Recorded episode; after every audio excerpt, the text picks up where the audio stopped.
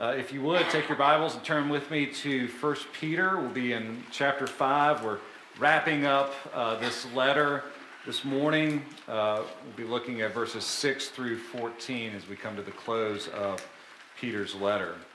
And so, uh, if you have your Bibles, turn there with me. And if you're able, would you stand as we read from this portion of God's Word?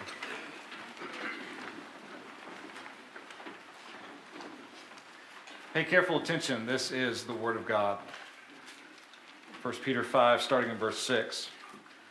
Humble yourselves, therefore, under the mighty hand of God, so that at the proper time he may exalt you, casting all your anxieties on him because he cares for you.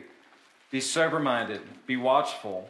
Your adversary, the devil, prowls around like a roaring lion, seeking someone to devour.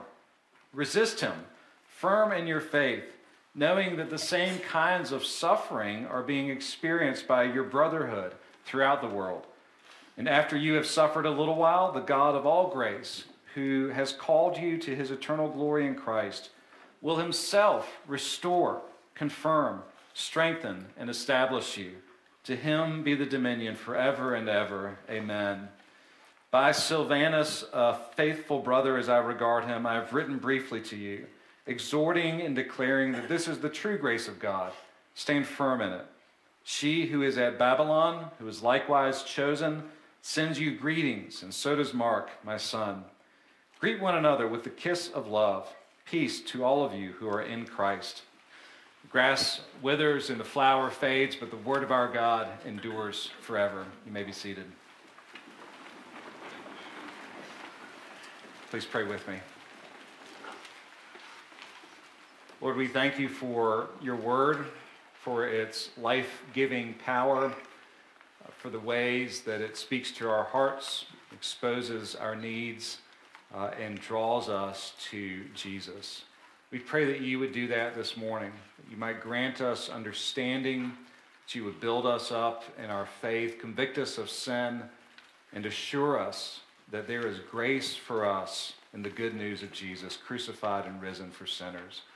And so we pray, Lord, that you would teach us this morning by your Spirit, and in all things help us to see Jesus, for we pray in his name. Amen. Uh, this is a passage about hope.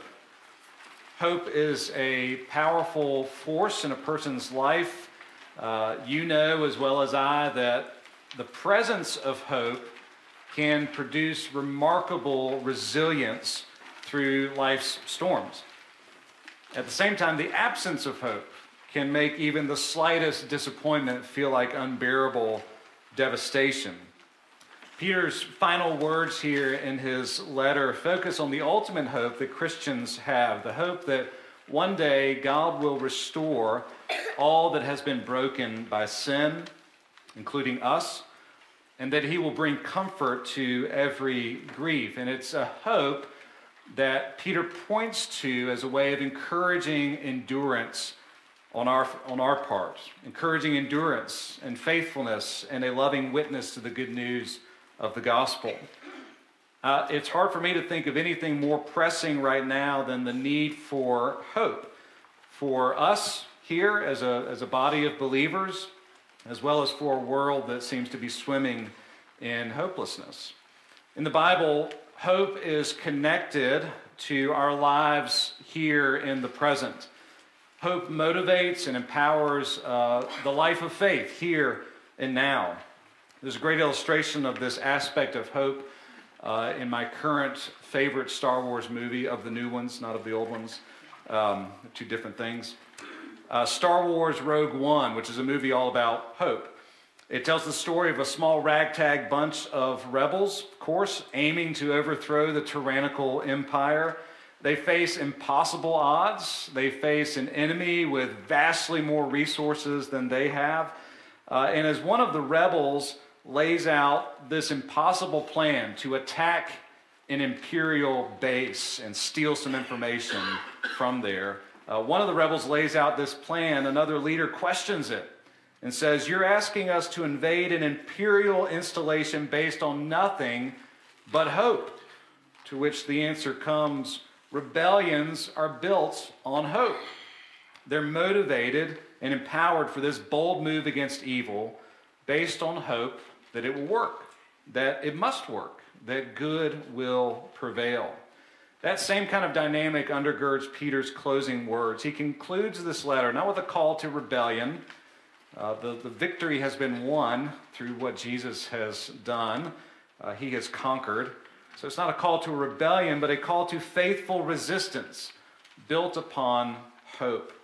Our future hope motivates and empowers our present life of faith. And this is a variation on a melody that Peter has been playing throughout the letter. And so this morning I want us to look at two things, despite what your outline says. I want us to look at two things, even though the second thing has four things, but we'll get there. Uh, first, I want us to look at what, what is this hope? And then, secondly, what does resistance look like? What does faithful resistance look like? So, first, what is this hope? Uh, let's talk generally first about hope. Because everyone hopes. Everyone has some hope, but not everyone has real hope. Uh, hope can be described in different ways. It's an eager anticipation, an eager expectation that what is wrong will one day be made right. We all kind of operate with what we might call micro hopes, uh, probably more uh, precisely defined as wishes or desires. Um, you know, I hope that it won't rain tomorrow, that kind of micro hope. But when the Bible talks about hope, it's not talking on that micro level, it's talking big picture, macro hope. Where do I place the weight of my life? Um, where do I find my ultimate identity? That's when the Bible talks about hope, those are the questions that it's answering for us. There are false hopes and there are true hopes. So everybody's got hope. Some hopes are true, some hopes are false hopes. And in the Bible, false hopes are called idols. These are the, the people, the things, the dreams that we place the weight of our lives on that were never meant to carry that weight. And when they fail, because they can't help but fail, they're not made to carry that weight. When they fail, we fail with them. That's, that's false hope. So, what do we mean by hope, this true hope that we have in the gospel? There's different ways to get at it. And, and you, uh, hope's one of those words that you kind of, you can feel it more than you can define it sometimes. I mean, I hope you can feel it. But it's, it's sometimes hard to kind of put your finger on it. So let me just kind of take a shot. Hope is that unignorable sense that things are not okay, coupled with the longing for things to be okay. You can think about it as the twin side of lament. We have sorrow because things are not right, but that sorrow is itself a hope that things will one day be made right. You see this in the book of Lamentations, which Jeff read for our call to worship earlier. It's the one place in Lamentations where Jeremiah expresses very clearly hope. But right before that, he talks about the bitterness of his soul and, and how bad things are. And then he turns and he says, But I have hope in God's mercy. So it's lament coupled with the desire, the expectation that the lament will one day end. It's like the proverb says uh, even in laughter, the heart is sad. Our lives are mingled with this reality of grief and joy, laughter and sadness, humiliation and exaltation. Hope can be um, seen in the woman in Luke that Luke tells us about in his gospel who had a hemorrhage of blood for 12 years and who thinks if I can just get close enough to Jesus and touch the hem of his garment, I'll be made well. I'll be healed. That's hope. Hope is, is staring in the face of what looks like a losing battle and believing still that God's promises are true, that he will prevail. In the Bible, in the whole story of redemption, hope is rooted in the cross and resurrection of Christ as the fulfillment of all that God has promised uh, throughout the Old Covenant, looking ahead to his redemption. That's why in our faith, hope is certainty. It's not just wishful thinking, it's not just possibility. Because in the cross and resurrection of Jesus, God has undone the very root of all sorrow in the world. He's gone all the way down to the bottom. He's condemned sin in his own flesh in Jesus at the cross. And by his resurrection, sin has been dethroned and put to death uh, in this world. And Jesus is now at work pushing back against the corruption of sin, and one day will put it completely to an end. Or you might say it this way We have hope because Christ has gone all the way to the root of what's wrong with the world and what's wrong with us, and he has overcome it by his sacrificial love, his self giving love. So when we talk about hope, what we're talking about is the end game. Uh, we're talking about the final consummation of God's plan of redemption, which has already started in the resurrection of Christ.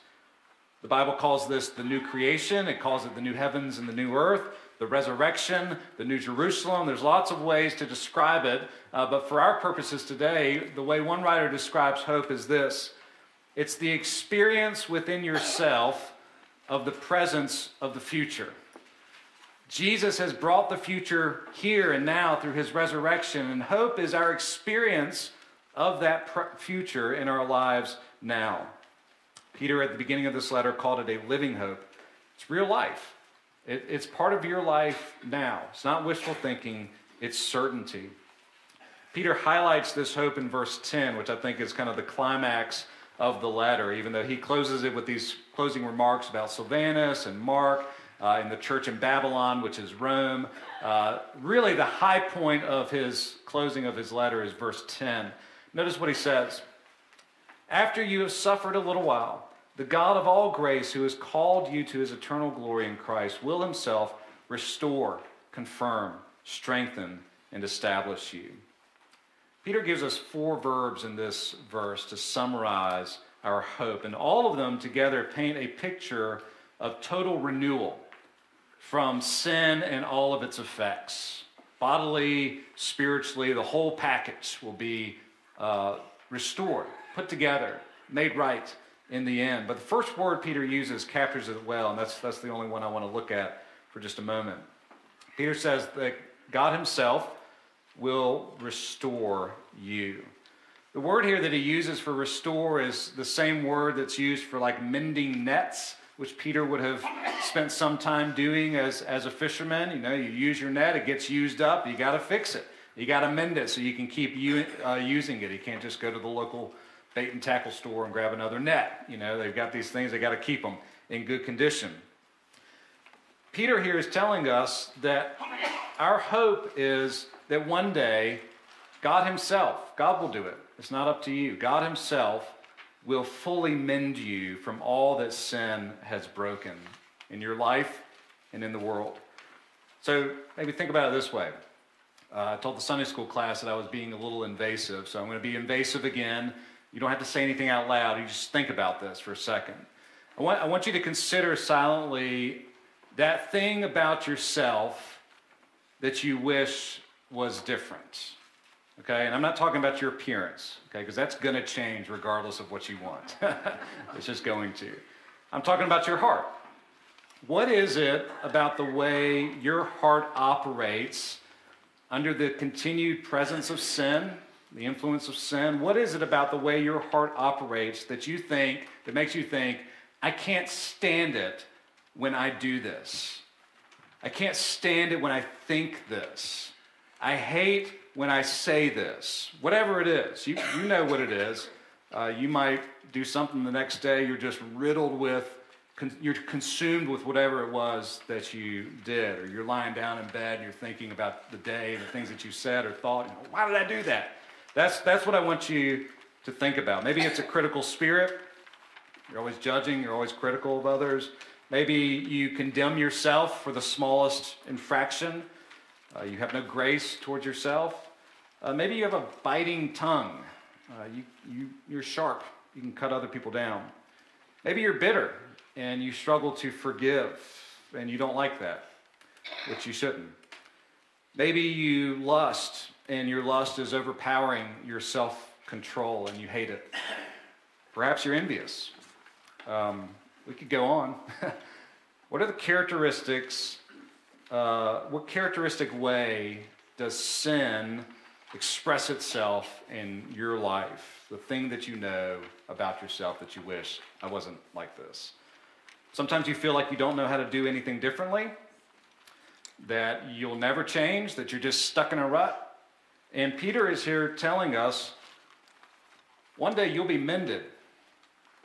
One day that broken piece of you, that part of you that you long to be different, long to be rid of, Peter says that and everything else that sin has impacted in your life will be mended. You'll be restored from what has been broken. Or to put it another way, you'll be like Jesus. You won't know how to be selfish anymore. Your words will be full of grace without fail. You'll know how to love other people in all the ways that you're supposed to without that second guessing uh, that we often engage in. Was I selfish? Or sometimes you just know you were. That's our hope. That God will make all things right.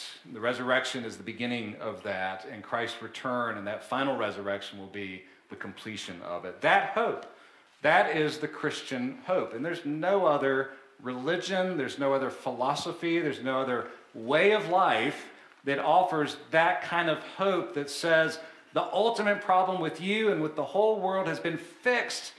It's been addressed perfectly by Jesus, by somebody else. He's done it all, and you get to get in on it through faith, accepting it, receiving it for yourself, and then you're given this incredible hope.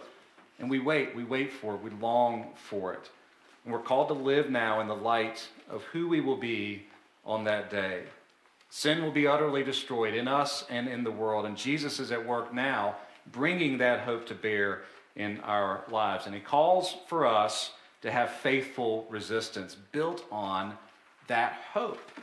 You're, you do not have to attain it, it's been done for you. Now you get to live in response to it. And That's good news. What does this resistance look like? And here's the four things. I'll try to be concise with them, but here's the four things. First, uh, a humble acceptance of God's plan, a humble acceptance of God's plan. Notice verse 6 Peter again uh, highlights humility. He says, Humble yourselves, therefore, under the mighty hand of God, so that at the proper time he may exalt you. Why does he say that? Peter's recognizing here that the blessing, the fruit that we get from enduring suffering is not an automatic thing. It's not a gumball machine. You pop in the quarter, turn the knob, and then out comes the gumball. Are those even around anymore? I don't know if we even have gumball machines, but you, you get the point. It's not automatic. It's not just a given that if you suffer, you're going to experience the spiritual blessings of suffering. It's not an automatic that you're going to endure, which is why Scripture constantly calls us to endure, to faithfully suffer for the sake of Jesus with joy. It's not an automatic thing that you're going to do that and then get the benefit of it.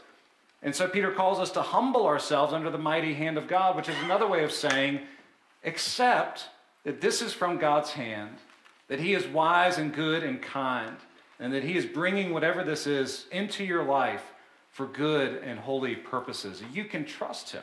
You don't have to kick against it, uh, you don't call Him into question, but we simply submit to His plan and trust Him. We have a responsibility in how we react to our circumstances. And the right response is that of faith and submitting to God's providence in our lives. So that means, on the one hand, we don't have to wallow in self pity. We don't have to wallow or sink into despair, but we can trust God in the midst of whatever our circumstances is, or however His mighty hand is upon us. On the other hand, it means we don't have to act like there's no suffering. We don't have to dismiss it or deny it or act like it's not real. Um, we can trust God with it. We can acknowledge it and accept it from God's hand. We can say to the Lord, I don't always understand your ways, but I know that you're good and wise, and I will trust you in this.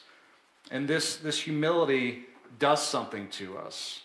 It leads us to the second part of resistance, which is casting our cares upon the Lord. Casting our cares upon the Lord. Notice verse 7, one of my favorite verses. Um, casting all your anxieties on him because he cares for you. What does humility look like? Uh, it looks like trusting God with the burdens that we carry. Uh, it's casting our cares on the God who cares for us. It's not just saying, I accept this from you, it's also saying, I trust you to carry this weight with me and sometimes for me when I can't carry it myself.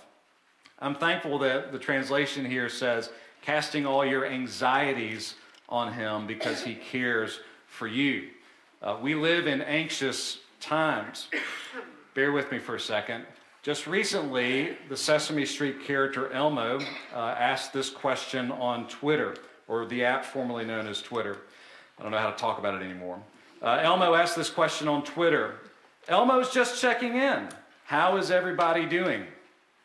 The question generated over 9,000 responses to a puppet, most of which revealed that people are not okay.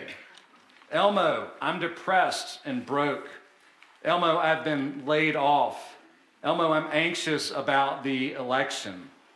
This is my favorite one. One person said, Elmo, each day the abyss we stare into grows a unique horror. Our inevitable doom, which once accelerated in years or months, now accelerates in hours, even minutes. However, I did have a good grapefruit earlier. Thank you for asking. People are in need of hope, and a good grapefruit just won't cut it. Now, uh, many, many have said that we are in an epidemic of anxiety. That's, I think that's probably right. Children are anxious, young people are anxious, adults are anxious. You've got personal cares, family cares, anxiety about the future, anxiety about the past, worries about the present. If you spend any time watching the news, which I would advise you to limit, uh, you'll likely feel anxious. I mean, just look at what's going on. You can't help but uh, have this feeling of anxiety, concern, of worry about what's going on in the world with our own nation and all the other nations. It's easy to be consumed with worry these days. I think our cat is anxious. Every morning, he acts as if his daily meal is an existential crisis. Will the hand that fed me yesterday feed me today? And every day I feed him, and I say to him, Dabo, you know that Carly, Karis, and Piper love you, and that Barrett and I tolerate you. You know that I will feed you and water you today multiple times. You don't have to be anxious at 5 a.m. And yet, it's like he doesn't understand what I'm saying to him. He won't trust me even though I've proven my trustworthiness and my care time and time again. What is the deal with this cat? We're not so different, are we? We bear burdens, we bear our cares, sometimes to the point of physical symptoms the knot in your stomach, the headache that won't go away. We struggle to believe that God cares. And so here He is, meeting you with an astounding promise and a gracious invitation. I care for you. Give me your burdens, throw them on me, like the disciples throwing their coats on the donkey that Jesus sat on as he rode into Jerusalem in the triumphal entry, just tossing them upon him. The thing that leaves you sleepless, those things, throw them on God, all of them. The things that you try not to think about and can't help it, throw them on God, all of them. Instead of bearing your cares by yourself and being consumed with worry, trust God with them. Why? Because He cares for you. It's the answer to the disciples' question when they're in the boat with Jesus and the waves are breaking in, threatening to sink it. Don't you care that we're perishing? It's the answer to the questions we ask when we feel the pressure of anxiety and worry over our burdens. Lord, don't you care? Don't you see me? If you're going to trust someone with your burdens, you need to know that they care for you. Why do you think over 9,000 people responded to a puppet on Twitter? Because he expressed care. He asked the question, "What's up? How you doing?" But he's he's a puppet. And there's people asking that question. God's not a puppet. God's care for you, Christian, is immeasurably more than you can imagine. He's not only willing, but able to bear your burdens. Many years ago, the Scottish pastor Samuel Rutherford wrote a letter to a dear friend expressing this merciful truth. I love this letter, and so I've shared it with you before. His friend's daughter had recently died, and he speaks to her about the heaviness she's carrying from that grief. And he describes it as the cross that she was now bearing. And then he says to her, you know that the weightiest end of the cross of Christ that is laid upon you lies upon your strong Savior. Jesus bears it with you. And that's it. The cross, the ultimate proof that God cares for you, that He would give His own Son. And how will He not also with Him freely give us all things? This is a remedy for all of our cares to cast them on the God who cares for us. Now, we should point out this doesn't mean you lose your burdens, they're gone, life is all good, um, and so forth. Doesn't mean you should not care about life, not feel that. That's okay. Uh, that's the goal is not to remove all of those things all of a sudden, act as though they don't exist. The main thing is this: uh, Am I acting as if I'm the only one watching over my cares? Am I acting as if I'm the only one bearing the weight of those burdens, or do I trust that the Good Shepherd, who loved me and gave himself up for me, is more watchful and caring for me than I even am for myself? These last two will go a little bit quicker. It's not just the internal angst that weighs us down, there are external threats as well. So we humbly accept God's plan we cast our cares upon him because he cares for us. And then, third, we stay alert against our adversary. We stay alert against our adversary. Notice verses 8 and 9. Be sober minded, be watchful. Your adversary, the devil, prowls around like a roaring lion, seeking someone to devour. Resist him, firm in your faith. Uh, we need to have self control over the way we think about life as a way of guarding our faith. In particular, we have to stay alert here to the prowling of our adversary, the devil. Uh, Peter knew the importance of resistance to the devil. He also knew the effects of failure to resist. He knew that intimately. Before Peter's denial, Jesus told him, You're going to deny me. And he described it as Satan asking uh, for Peter so that he could sift him like wheat, you know, just shake him. Uh, Peter knew what that was like, and at the same time, Jesus promised in that prediction that he would also pray for him and restore him. So Peter speaks to us as one who's gone through the fire of failure and been restored on the other end by God's grace, uh, which I think we could all appreciate. We often uh, don't know what to think. So Peter's talking about our minds here and what we think. We often don't know what to think about the devil. I think we can say that frankly.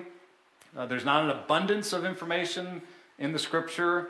Uh, I mean, there's, there's information, but there's not a ton. So we kind of fill in the gaps, and often we fill in the gaps with wrong things. Uh, sometimes we attribute too much power to Satan. You know, we think he lies behind every adversity, behind every calamity, behind every natural disaster. We sometimes even think he lies behind our falling into sin. We'll say, the devil made me do it.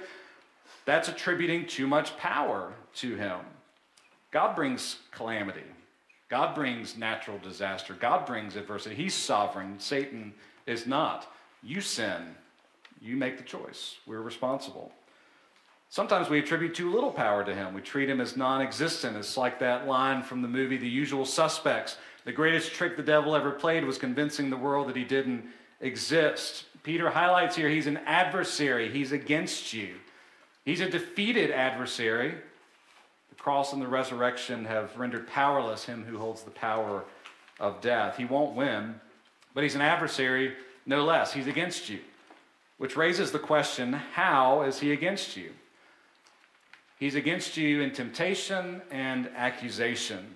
And in so doing, he's aiming to devour your faith. It's what he eats, if you will. It's a great example of this in Pilgrim's Progress, which some of us are reading on Friday mornings. Christian, the main character in the story, is on his way to the celestial city, and one of the paths he has to travel on his way there, uh, along that path, he faces this giant beast called Apollyon, the destroyer. Uh, it's kind of an emissary of Satan. And in this interaction that Christian has with this giant dragon, uh, you see this kind of back and forth conversation. The dragon approaches Christian, and he's like, Hey, I know you you used to be on my side and now you've, you've left. And Christian says, That's right, I've left. I serve a greater prince now. And, and the devil says, Hey, look, just come on back. All will be forgiven. Everything will be fine. Just, I know you left in haste, but you can come back to my side. It'll be okay. And Christian says, No way. I'm not doing that. The prince I serve now is greater than you are. And then uh, the devil begins to accuse Christian. And he's, you know, he's been all nice and kind of flattery at the beginning, uh, flattering him at the beginning. And then he says, uh, you know, your prince won't come to rescue you. He knows all your failures. He knows all the ways that you have failed him. And he like points out some of the specific ones. He begins to accuse him. He begins to shame him. And there's this epic battle that eventually Christian prevails in with the sword of the Spirit, the Word of God. What's Satan trying to do in this interaction? What is he aiming to do with God's people? He's seeking to devour faith, to convince you that sin is not forgivable, to convince you that uh, shame should dominate you rather than the love of God in Jesus Christ, uh, to convince you that you'll never be good enough, uh, forgetting that Jesus has been good enough in your place. He's always attempting to devour faith. That's what he did to Job, right? It's not about the physical afflictions with Job. Uh, that, that wasn't the main thing that Satan was after. What was Satan after in afflicting Job in that story? I think we see it in Job's wife and her response, kind of unwittingly acting as the voice of Satan when she tells Job, Curse God and die. You see, Satan was not simply trying to kill Job, he wanted him to sin, to forsake God as a result of suffering. And so Peter, as one who did not stand firm always, encourages us to resist, to stand firm in our faith, to believe God's word of grace above the deceit of Satan. And James reminds us resist the devil, and he will flee from you. And to do that, you must arm your minds, your whole way of thinking, with truth. Let's look at this fourth act of resistance. Uh, we give and find courage through shared struggle. Notice in verse 9, Peter points out this shared experience of suffering among what he calls the brotherhood, which is just another way of talking about the church at large. Um, he says, resist the devil, uh, knowing that the same kinds of sufferings that you're facing are being experienced by your brotherhood throughout the whole world. Now, why does he mention other Christians and their suffering uh, in this passage? I think he simply wants us to remember that we're not alone uh, in our struggles. There's encouragement in that. Not just that others are suffering, but that others are surviving, that others are holding fast to Christ who holds fast to us. They're making it through, and that's encouraging to us, which means we survive, if we faithfully endure, that's encouraging to others who are suffering as well. Sometimes suffering makes us feel alone. Sometimes we isolate ourselves, we bend inward. And what we really need in those moments is solidarity and mutual love among believers. And so Peter's encouraging that. Remember, you're not alone in this. There's a whole brotherhood of people who belong uh, men and women, boys and girls who belong to Jesus, who are enduring these similar things. God's at work in them, God's at work in you. You can support one another. And haven't you ever had that experience? Someone asks you what's going on in the heat of the battle, you share your heart with them, and they say, I've been where you are. I know what you're going through. Don't give up. God is faithful. And it's like a breath of fresh air. It's like their faith and their hope adds fuel to your tank, which may be low or empty. This fellowship of suffering with other believers, though, is not simply a sharing of misery. Uh, one writer says that misery may love company, but joy craves a crowd. When we joyfully endure trials for the sake of knowing Christ more with other believers, uh, it, it attracts that crowd. It's like marriage. Our burdens are divided and our joys are doubled. So there's this mutual responsibility in the body of Christ when it comes to our suffering. It's like a back and forth groundswell of faith strengthening testimony when we share our burdens with each other. When we remember there are others experiencing the same kinds of struggles that we are facing, and then we can cling to the hope of Christ together as we face those burdens. What does hope based resistance look like? It looks like humility leavened with hope. It looks like trusting the Good Shepherd to lovingly watch over us and carry our burdens. It looks like an alertness of faith when we're assaulted by the adversary. And it looks like bearing one another's burdens. And we do all of this as we anchor our hearts in the hope. After you have suffered a little while, the God of all grace, who has called you into his eternal glory in Christ, will himself, will himself restore, confirm, strengthen, and establish you. To him be the dominion forever and ever. Amen. If you're a believer, just make a couple points of application for you, Christians. One day the Father will completely renew you, and you'll be like Jesus, his beloved Son, from the inside out.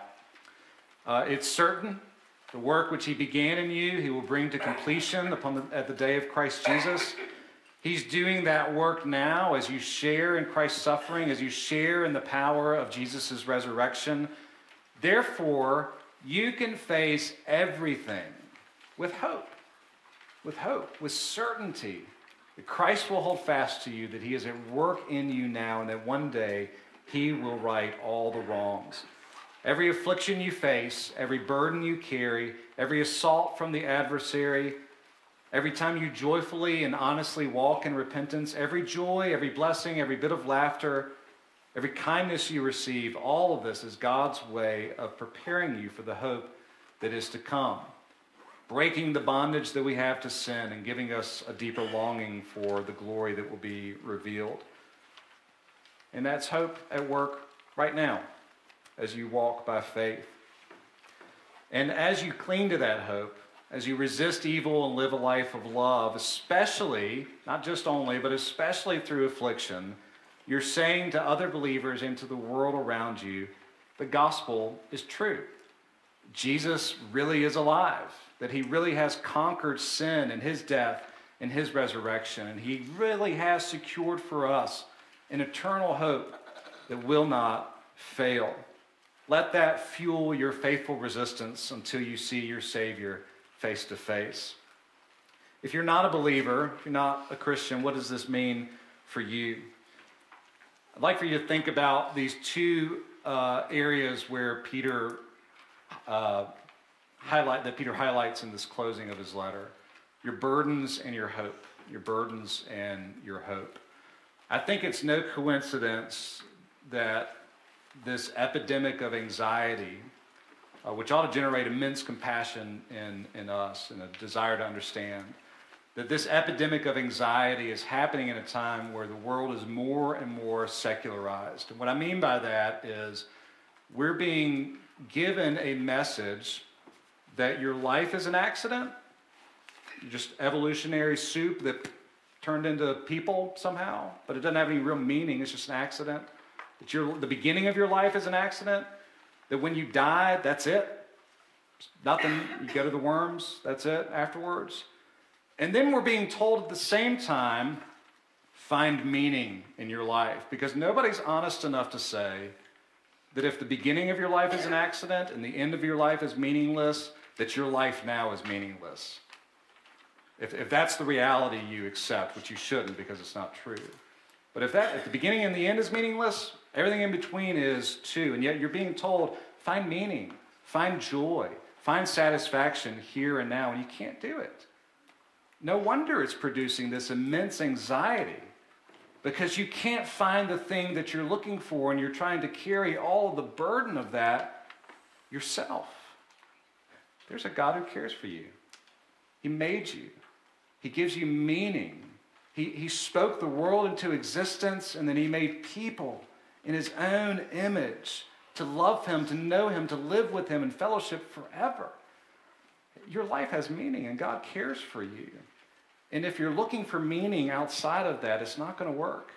And it's going to produce anxiety, and you're going to, you're going to search for any answer to bear that burden when God is saying to you, just like I say to my cat, God is saying to you, I care for you. You can trust me. I love you. I gave my son for you. And I give you hope, which is the second part. Where's your hope?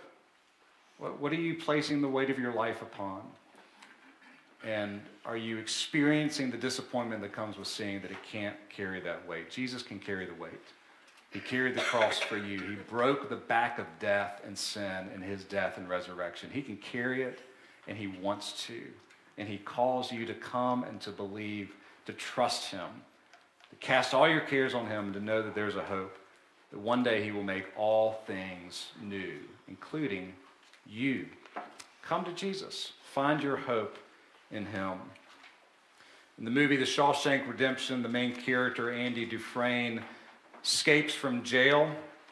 And when his friend, uh, Red, who was still in jail, gets out, Andy had told him to go to a certain tree and to dig below that tree and to find a box where Andy had left some money for Red so that he could go make a life for himself. And in the box with the money Red found after he was released from prison, uh, he found this letter, this note from Andy. And Andy tells Red, Red, always remember hope is a good thing, maybe the best of things, and no good thing ever dies. Our hope is the best thing because Jesus has conquered death, never to die again, and he gives us a hope that is unbreakable by anything in this world. Hope in God, and let that hope fuel faithful resistance. Amen. Let's pray.